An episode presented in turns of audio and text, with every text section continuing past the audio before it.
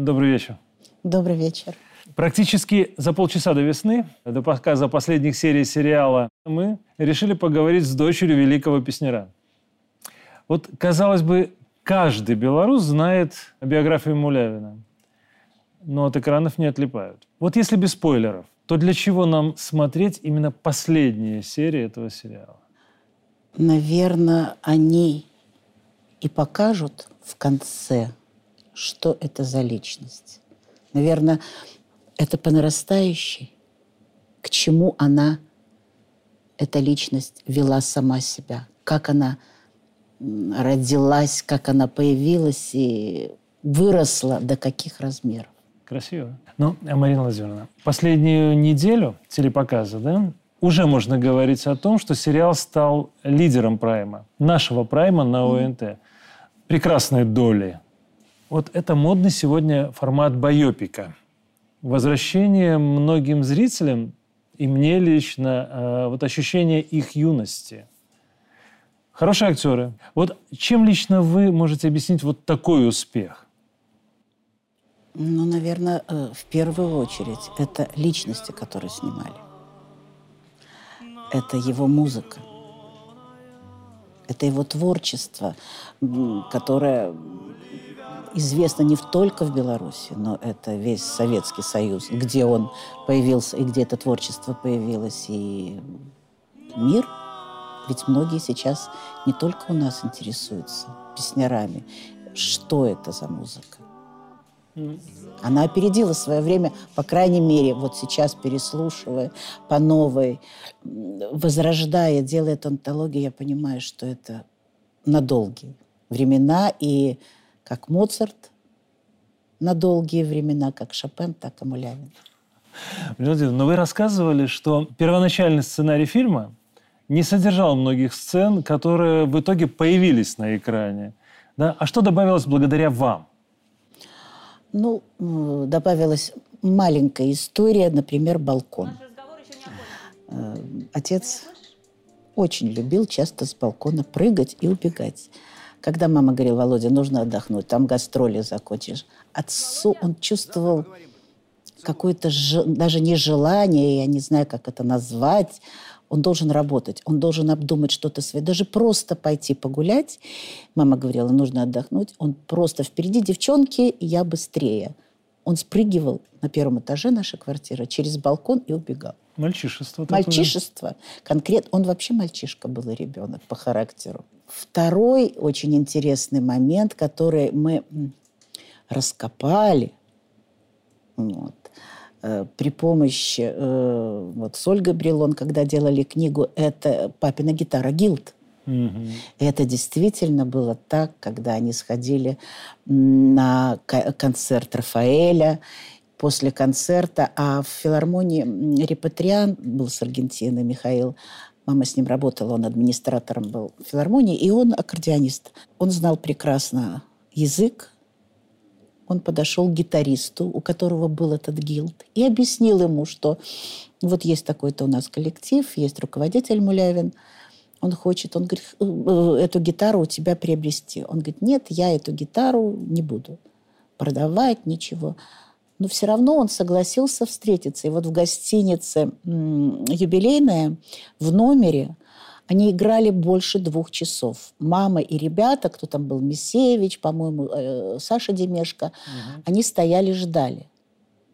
Два часа они сейшн устроили. Тот сказал, я обещал эту гитару другому музыканту. Но тот не музыкант, а вот ты музыкант.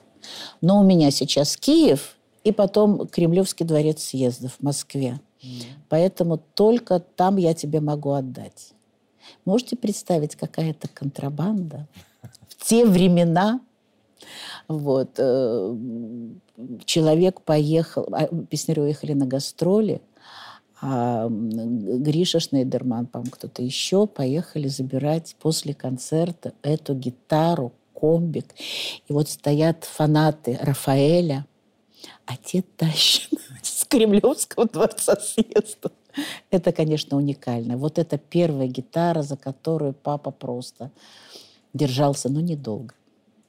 Потому что ну, инструмент для музыканта – это все. Мы, вот смотрите, мы всегда воспринимали песняров как брутальный мужской коллектив, мужские голоса, вот реально. И, наверное, только вот этот сериал показал многим, сколько в нем было женской силы и участия мамы. Мама, да. Да, вот о Владимире Мулявине можно говорить бесконечно. И для меня это лично, я обожаю этого э, музыканта, этого артиста. Но я думаю, что нашим музыкантам интересно узнать, как сегодня живет его дочь. Я знаю, что вы тоже связаны с музыкой. Ваши сыновья играли на гитарах деда. И долгое время вы жили в родительской квартире. Вот можно сказать, что это уже родовое гнездо? Я могу сказать, что это конкретно родовое гнездо, в котором хранятся папины гитары, в котором архив семейный очень большой. Мои мальчишки не стали музыкантами, у меня два сына, но каждый играет на гитаре на уровне любительском, но это есть. Ну, ваша мама ведь была артистом художественного свиста. Оригинальнейшего жанра, который... Очень редкий жанр. Это редчайший жанр. Это Сава, это Нейт и мама. Вот три человека, который был. И не мудрство лукаво называется. Я могу сказать, что слушавши одного, вторую и маму, ну, мама стоит на много голов выше. У нее диапазон колоссальнейший. У нее очень серьезный репертуар был. Но она шутила, что научилась свистеть, когда стояла на шухере, да? да? С детства она заболела полиомиелитом. Mm. Но получилось так, что одна ножка отошла, а вторая так и осталась. Но э, человек, который, как э, Елизарев сказал, вы ходите головой, а не ногами. Она не позволяла себе если даже она уже с возрастом где-то видней была, она это все равно умудрялась как-то скрывать медленнее, красиво. Если бы, конечно, она этого не стеснялась, может быть, ее карьера была бы еще выше. Но ее карьера, она никогда не бросала своего творчества, ушла в папу и в сына. Ну, она знаете, дала им развитие колоссальное. Ведь правду говорят, что мужчину делает женщина, которая находится рядом. Она его рожает, и она его делает. Да, это это все женщина. А какие уникальные таланты открыли в себе дети и внуки? А, я могу сказать, что мои сыновья прекрасные семьянины. Это один из талантов, наверное, который передался. Но они прекрасные работники в своей сфере. А внуки у меня только подрастают. А в какой сфере сыновья? В бизнесе, младший, старший в юриспруденции. Mm-hmm. Вот потихоньку все у всех нормально. А внуки у нас две прекрасные девочки. У меня есть и старший внук. Мальчишка у нас занимается уже три года, четвертый год брейком. Mm-hmm. Вот, учится на десятки, девятки. А девочки у нас ходят в хореографические кружки, в, кружки для пения учатся и в театральные кружки. Моя старшая внучка Лидочка, между прочим, в этом фильме сыграла меня. Классно. Это ее первые актерские такие навыки. Неплохой, что... неплохой да, дебют. По крайней мере, девочки получают э, то, что могут сегодня дать родители. А в чем они будут талантливы? Сама жизнь определяет, да? да? Когда-то э, я получила свое образование музыкальное, но моя бабушка и папа всегда говорил, вот правильно бабушка говорит, лучше диплом женщины, хорошо выйти замуж и создать семью. Я надеюсь, что у меня это получилось. А теперь, э, так как я старшая, мне приходится продолжать историю моих родителей. Это очень интересный, очень любимый труд, и, конечно, он очень тяжелый. Ну, это очевидно. Это было тяжело и родителям в их жизни. Марина Владимировна, но в Минске есть бульвар Мулявина. Да. И памятник там стоит, да? А какая вот улица для вас самая отцовская все-таки? Самое удивительное, что если раньше папа э, по Ленинскому проспекту, мы жили на дом 13 напротив главпочтамта практически, вот, то вот этот балкон, это улица Сурганова, восточная Сурганова. Когда-то э, вместо Риги, чуть-чуть дальше, стоял кинотеатр «Вымпел». Угу. Это единственный кинотеатр, который посещал папа. Он деревянненький был. Но там шли все первые премьеры, все лучшие фильмы. И мы туда ходили. Притом у отца он вообще человек очень юморной. Он любил последний ряд. Мама говорит, Володя, ну давай поближе. Он говорит, нет, ну ты знаешь, там же и целоваться можно, и закрыть экран в нужный момент. И вот когда какие-нибудь интересные сцены, он мог нашкодить, встать и потянуться. Вот в этом был весь папа. Мария Владимировна, наверное, все-таки вряд ли мы будем лучше кинематографистов, которые пока сделали этот сериал, да? Ну, поэтому в большей степени я бы сегодня хотел затронуть вопросы не времен сериала, а жизни песнеров после. И отца в том числе. Сериал, по сути, это годы Советского Союза. Да. И заканчивается с распадом СССР. Немножко даже раньше. Да, немножко раньше. Можем поговорить о втором сезоне. Да, и давайте попробуем. Вместо кинематографистов давайте вот подумаем, а что бы должно было войти в продолжение? Вот на ваш взгляд, какие темы надо было бы затронуть, если бы было это самое продолжение сериала? Еще в далеком 71 году, в 70-м, у отца начали появляться крупные формы. Это крик птицы, это Ванька Встанька. Евтушенко. Появилась доля. Он стал расти к крупным формам. Вот в сериале я уже говорила э, ребятам о том, что мне хотелось бы еще больше музыки. Потому что это о музыке говорится, о человеке музыка. Поэтому, наверное, вторая часть должна показать его мысли, его творение, его дружбу с Лученком, когда появился гусляр, когда э, появилась программа «Через всю войну», ведь это серьезнейшие программы, когда венок появился, э, календарно-обрядовый. Вот. Ну, И ведь у песняров, наверное, это единственный коллектив, который два года менял, каждые два года менял программу.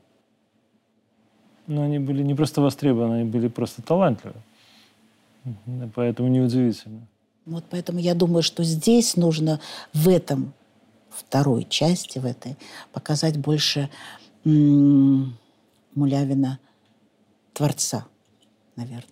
Ну вот смотрите, с распадом СССР, да, там же карьера песняров, она не закончилась. Нет. И есть очень полярное мнение о том, как переживал распад сам Мулявин.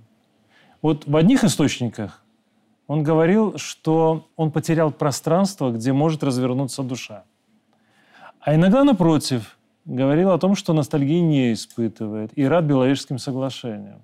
Ну, по крайней мере, газетчики писали так, с его слов. А в каких цитатах, на ваш взгляд, все-таки больше правды? Вы же его чувствовали. Я думаю, что Беловежская пуща для него как звучала, так она и звучат. Продолжать должна была, и она продолжалась. И он писал дальше песни. И перед э, уже уходом, когда папа лежал в больнице, я пришла к нему, он сказал, я сделал программу новую, 14 песен. Сейчас вот встану, главное, чтобы руки работали. Вот, и я ее доделаю. Говорит, Маринка, ну такая программа. Опять же, Купала. Ну, увы, она затерялась где-то. Как-то вы так загадочно сказали. Ну, я спрашивала у Светланы Александровны, я говорю, Светлана говорит, да, есть программа, но я ее отдала Олегу Молчину. Он как профессионал, он сможет сделать аранжировки, чтобы она ушла в свет. Но Олега вот тоже не стало, и программы нет, поэтому я вот не знаю. А вот, э, вот этот слух о том, что, или разговор о том, что он отказывался исполнять Беловежскую пущу как произведение, насколько это правда? Я думаю, это просто слух. Это просто слух? Конечно. В СССР песняры и лично Мулявин, они, естественно, были супер популярны и любимы. Ну, громили залы, как говорят, да, и причем, ну, это реальность. Но говорят, что с развалом страны отношение к песнярам первые годы, ну, скажем так, было более прохладное и стали возникать э, бюрократические препоны. Вот в том числе инициированные, ну, так называемыми нацменами, да. Но, знаете, вот э, я слышал о том, что во многом ну, большую роль сыграл в том, чтобы, ну, просто чтобы отношение к Мулявину изменилось, да, большую роль сыграла встреча с президентом, с Александром Григорьевичем Лукашенко. Вот что вы о ней знаете? Мы с папой встречались сразу, буквально через день или через два после встречи с Александром Григорьевичем. Он был очень удохотворен. Он был на таком подъеме, а, вот, потому что его вернули, его вернули на свое место. Человек, который э, ну, просто проник они разговаривали, почему произошло. Отец больше знает, и он доверился Александру Григорьевичу, и тот понял, и он поставил, вернул отца на свое место. Мало этого. На место руководителя, руководителя, руководителя ансамбля, Конечно, да? конечно.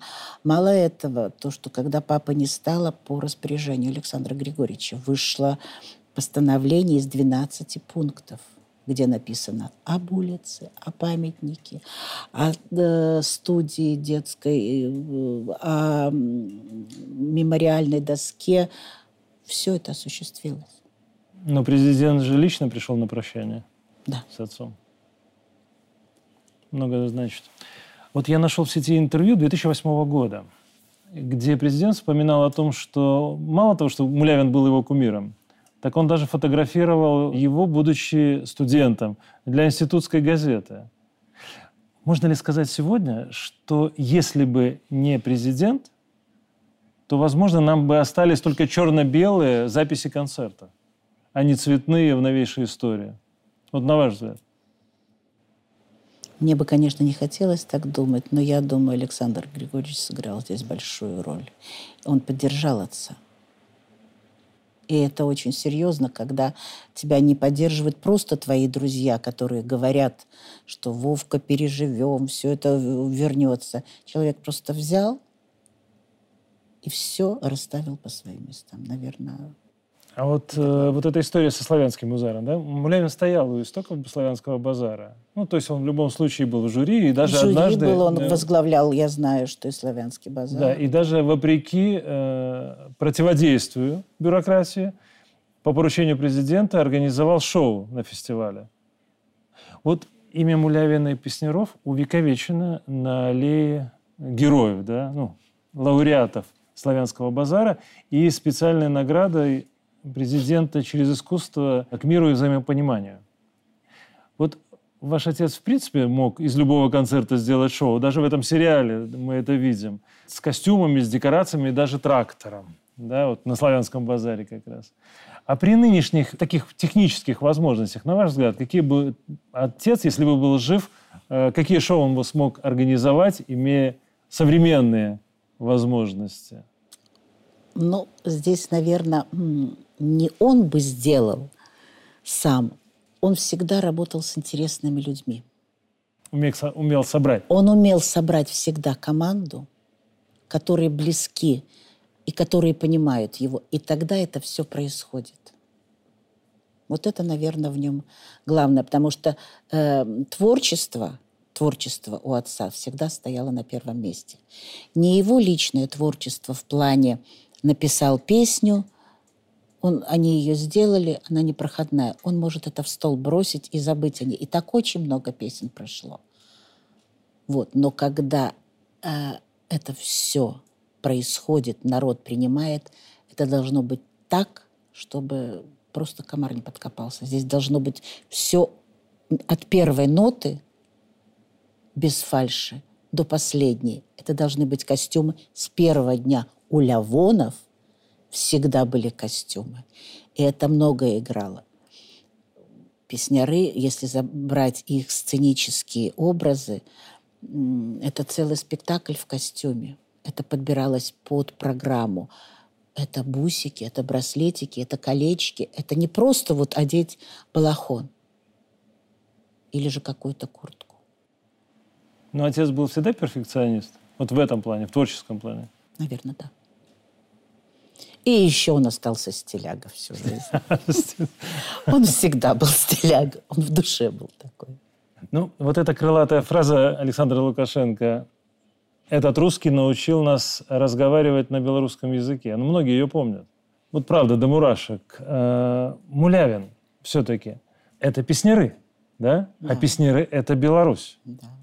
Эта формула, вот я уверен, что она незыблема и для меня, и для многих наших телезрителей. А что особенного, на ваш взгляд, может быть, вы разговаривали об этом, нашел в нашей стране этот человек? Он же мог выбрать для жизни и работы любую республику. Ну, ему и предлагали. И предлагали. И предлагали. Мало этого, то, что для отца вот уральский хор – это святая святых. Всегда было. И даже на записи, когда Надежда Георгиевна Бабкина пела, как у него слезы потекли. Русская песня, родная своей земли. Но,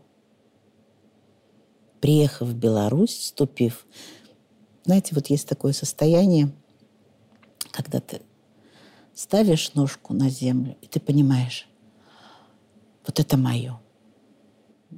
И вот эта буква «И», эти чемоданы – простоявшие несколько часов, и никто их не тронул на вокзале, когда родители приехали. Эти милиционеры, когда женщина с ребенком и молодой парнишка, и им предлагают поспать в коптерке, потому что им некуда идти. Это все сыграло свое.